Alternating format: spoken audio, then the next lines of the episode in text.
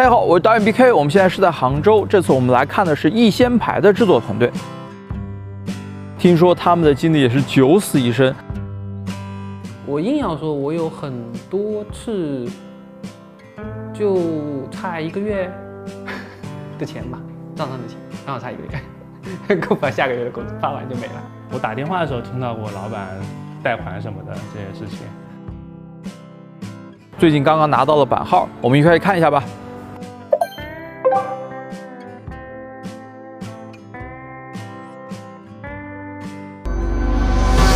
好，我们现在就等一仙牌的老板子潇。哎，他来了。哎，你好，你好，你好。哎，你好，你好，你好。子潇，末日工作室老板，在经历了两款游戏的失败后，二零二二年十二月七日，他们上线了修仙背景的卡牌游戏《一仙牌》。它结合了自走棋和牌库构筑类游戏的机制，获得大量好评。那我们还是老规矩嘛，就是我们整个这个一仙牌的钱是从哪来的？这个我们团队一开始的话是问经济借的嘛，借多少钱好说吗？嗯，六七十万吧。哇，那你还不少的。呃，也也是极限了嘛。后来嘛，项目收入有一点点，但很少。然后。有一段时间是靠外包撑的，然后在一千牌这个最终一千牌这个阶段要撑下来嘛，最终还是卖了房。好吧，那我们最后这个收入有多少呢？这个好讲吗？啊，我们这个其实收入是比较好算的，因为我们已经在 Steam 上上线了嘛。我游戏在 Steam 上的评价现在三千左右嘛，三千差一点应该是。那么按照 Steam 的基本的计算逻辑，你你就乘以四十嘛，那差不多就十二万份。那十二万份其实。也你从 Steam 那边分过来，就是 Steam 首先要分三层嘛，然后同时还有那个退款和税，实际上差不多就百分之六十能够到开发和发行的手上，然后我们跟发行差不多还有一个分成嘛，所以到我们手上其实就是目前一千牌的游戏到我们手上就一百多万嘛。你对这个收入觉得满意吗？哎，肯定是不理想的嘛，因为也完全没有回本嘛。你是哪里人？呃，浙江金华。浙江金华。对对对。哦，那离这不不是很远是吧？对对对，很近的。OK，那你是怎么到杭州这边来工作的？大学在这边读的嘛，我是浙大的。你是浙大的？对对对。哇，好学校啊。呃，确切说没有毕业。浙大还没毕业？嗯。啥意思？休学还是肄业？嗯，肄业。浙大肄业。嗯。可惜吗？可惜肯定是可惜的。但你可惜的事情可多了呢，是吧？那你浙大是学什么专业？软件工程。软件工程，哇，那还真是非常对口游戏这一块儿啊，也是因为想做游戏才报的嘛。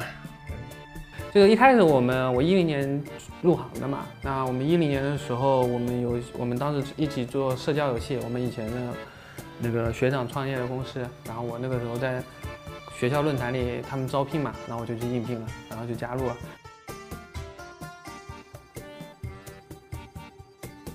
然后就到一六年。为啥会离开呢？嗯，就是因为其实我们刚加入的时候都一样嘛，就是我以前一零年的时候，老板就学长他们说做创业做游戏，对吧？那那好，做什么游戏呢？说先做社交游戏也好，先做后来做手游也好，都是一个基础的目标，就是说我们先挣到钱嘛，因为。大家没钱怎么办呢？肯定是什么都做不了的。所以就是你做游戏要先挣到钱，挣到钱了之后才能去做自己想做的东西。这是一个我加入这个行业最基本的一个概念，然后我也是认同的。就是说，嗯，先挣到钱没错。不然的话，大家怎么活，对吧？但是后来我们那个公司反正也做了六年嘛，六年多，其实也挣到钱，还挣的也不少。从三四个人的团队已经变成了六七十个人的团队，但是。还是在做，还所有的立项目的时候，还是或者是做项目的时候，还是以一个更以一个挣钱为目标这个方向去去考虑项目的立项也好，就我们接下来要做的事情也好。那么我会觉得就是说，虽然说这个其实没错啊，其实没错，大家都应该想着做得更好，或者说可以做得更顺利嘛。但是，嗯，就有点不符合我自己想做的事情了。而且我会觉得，我如果继续做下去，可能就一直在做。这样的事情就不会有一个尽头吧？你们这个就是你们整个办公室的是吧？嗯，对对对对对对对，我们也是今年年初刚搬进来的。你们现在有多少人？呃，现在有十四个人。你们现在办公室是个什么构成？呃，就是我们现在差不多有六七个美术嘛，啊然后三个程序员，然后加上我算三个策划吧，然后还有一个是做 PV 的，就是做视频的。OK，其实第一个项目一开始预计当时立项的时候也是以一个练手为目标去的，因为团队都比较新嘛，所以我自己的定位是磨合整个团队，让我们团队能够做出一个游戏来。但是实际上中间也出的问题，主要是做的太长了。我们本来我本来期望能够半年就做完，就是我们呃一七年初可能就应该做完的，但实际上最终做到了一七年六六月份，实际上就浪费了很多很多时间。然后第二个项目的话，是主力项目，本来是就星际游乐场，但是真的是做的不好。就因为星际游乐场，我们的美术，因为我们其实整个团队是没有 3D 美术这么一个东西存在的。你看，我们没有 3D 美术的东西存在的情况下，我们要去做一个 3D 的 动作游戏，然后我们的所有的建模是用体术的模式建的嘛，因为就是不需要，因为你就不用会那种玛雅 Max 那种建模，体术就是大大方块就行了，其实跟画像素画差不多的。然后所以说就是还能勉强能做，然后所以我们的那个星际学堂的美术是是体素的，所以是可以用方块的形式，所以我们的我们里面做了一个自己拼件的拼武器的一个机制，就是提供一个给玩家一个拼件的一个编辑器，然后你可以自己用小方块拼出一把自己的造型的剑，然后这个也可以做上上苍蝇工坊，是不是有毛病？我现在想想我们挺有毛病的。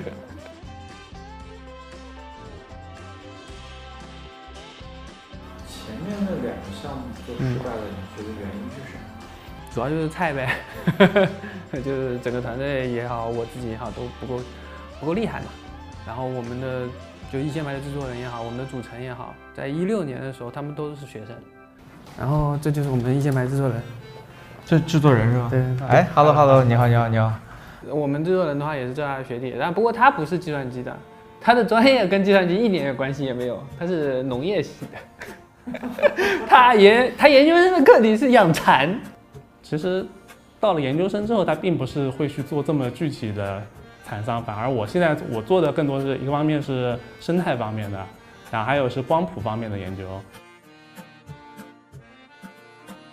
差不多小时候玩的游戏比较杂，但是到了大学以后就玩卡牌类游戏比较多，然后包括桌游几乎都玩过，然后包括肉格拉克卡牌类最早的那个 Dream Quest 的那个版本，当时刚出来的时候我是玩的非常的投入，玩了很久很久很久，因为当时感觉它那个就是我心目中的电子版卡牌游戏的雏形，然后一直到后面杀戮尖塔出来的时候，那感觉就是又有了一个质的飞跃，把整个电子版的卡牌游戏单机模玩法全部都定型了下来，然后在杀戮尖塔之后就出了很多的模仿者嘛，但是我就看完了那些模仿者之后，往往都是玩过之后觉得还不如玩杀戮尖塔，然后我自己也就一直在思考怎么才能在杀戮尖塔的基础上面会有更多的突破，而不是它的模仿者，然后就逐渐思考这个方式。然后在这思考过程中，我觉得那最大的突破可能就是不要再 PVE 了，去往 PVP 做，可能就是一个最大的突破。于是就有了一仙牌想法的雏形嘛。它决定了你一线牌的整个的你的玩法这个东西。对，对。你会去干涉它的这些数值或者是玩法？呃，如果我们在测试的时候会体验到有问题，肯定会去跟他讨论嘛，对吧？然后特别是那数值肯定是比更更少一点，因为数值他自己的控制更专业、更重要一点。那其实其他玩法上面讨论的内容会多一些，然后以及一些其他内容上可能也会有一些，但是以他自己为主，我肯定是提建议差不多嘛，除非有很严重问题的。当时是觉得反正自己还年轻，就先试一试。然后我当时也是去面试过一些像大公司，像网易这些的嘛。然后他们面试 HR 就直接问了你能不能加班，能不能抗压。然后而且我也知道进去之后肯定就是一颗螺丝钉，叫你干什么就干什么，没有任何自己自由发挥的空间。然后相比来说，在这这边老板跟我面试的时候，他更多的问的是我想做什么类型的游戏，之后会有什么想法。然后他也会承诺，到时候如果我有足够的想法，也会是让我自己去立项，而不是说自己的想法永远做不出来线。那我相对来说想了想，那还是觉得在这边更自由一些。就是大三的时候实习嘛，找实习，然后一开始投了几份简历，都是那种就不太喜欢那种业余公司。然后后面，末日是我投的第二家吧，就是当时子潇联系我的时候，我就觉得他的想法很有意思嘛，就自己做游戏。我刚毕业的时候，大概一五年啊，就其实跟跟子潇一起，就就开始做这个这，啊，就就在这家公司了，其实。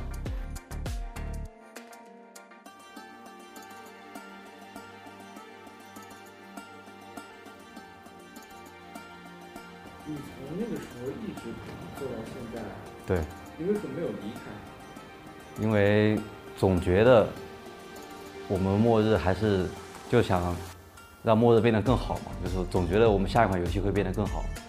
虽然说前面几款项目也都没有特别成功吧，但是我就想咬咬牙再坚持一下，看看能不能就是做出一款自己觉得也很好玩的游戏嘛，就是那种。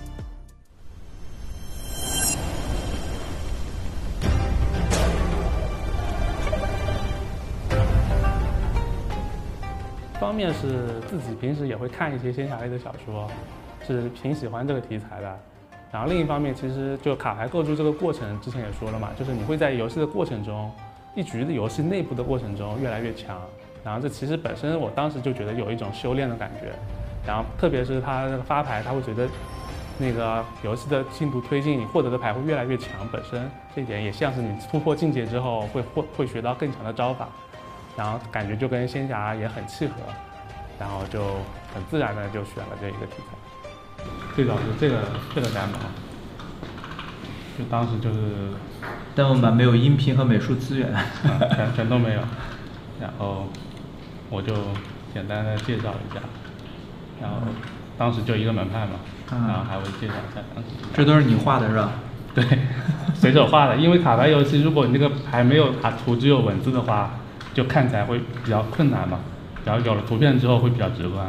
做出来本身的时候就觉得啊可以玩了，挺好的。然后其实我感觉最深的反而是当时有两个同事，他中午我们是，哦不是中午，他下午我们是上班时间给大家测试嘛，测试之后觉得可以，然后等下班的时候他竟然问我们程序能不能服务器开着，他回去还想玩。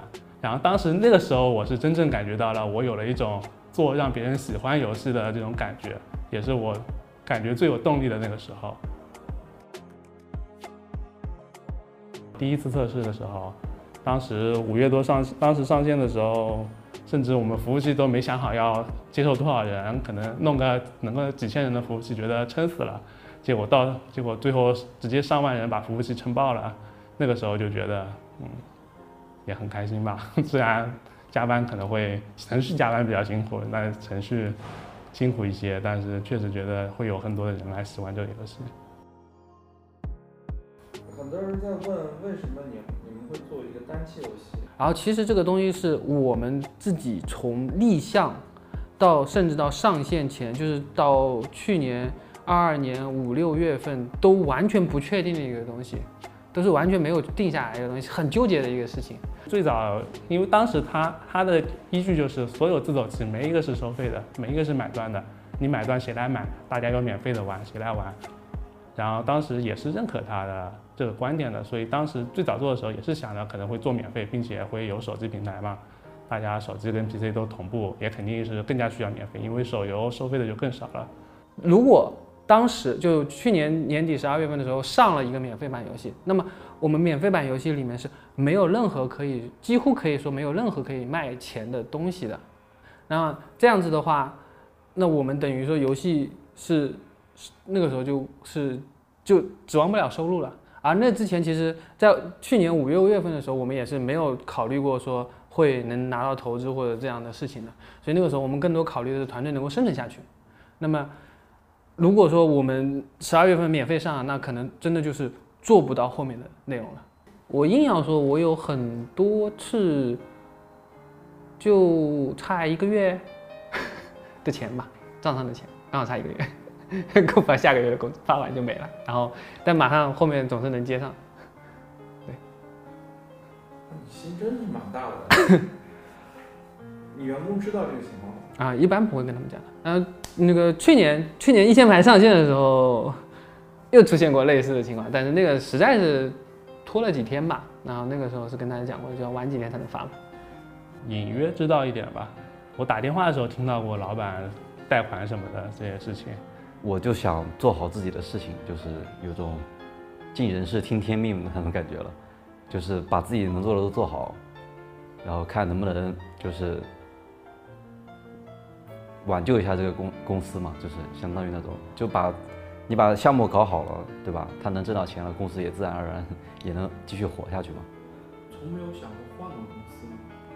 嗯，说考虑肯定是有考虑过的，因为当时就是比如说，呃，做外包的那家公司，他也尝试就是邀请我过去，就相当于在挖墙脚的那种感觉嘛。但是我就是一直心里面有一股力量在支撑着我，就是说我就我总觉得还是可以把末日给很好的经营下去，就是我们还是有希望的，因为毕竟也挺过了疫情那段比较对吧困难的时期。因为版号已经下来了嘛，然后在近期差不多可能六七月份吧，就会公布 TapTap 的页面。希望大家能够继续支持我们。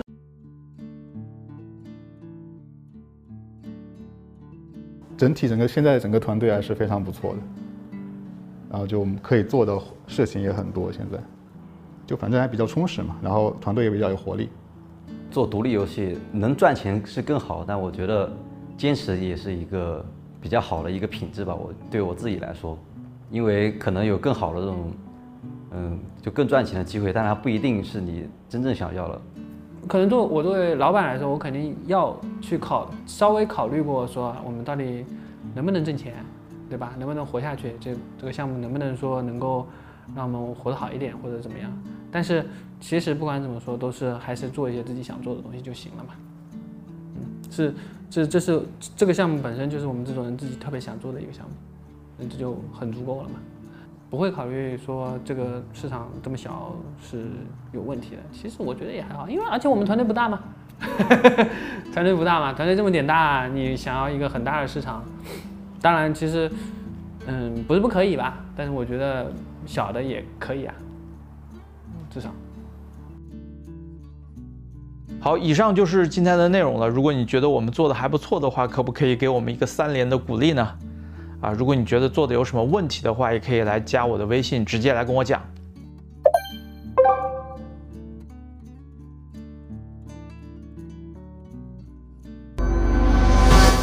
还有一点，其实因为我卖房子的节点还可以，所以其实我卖掉之后，呃，也不仅仅是只只够钱投入公司了，我重新买了一套便宜的。这不还有的赚是吧？啊，就是最终的结果是这样的，知道？我创业这么多年，亏掉了小几百万，然后最后靠卖房子挣回来了。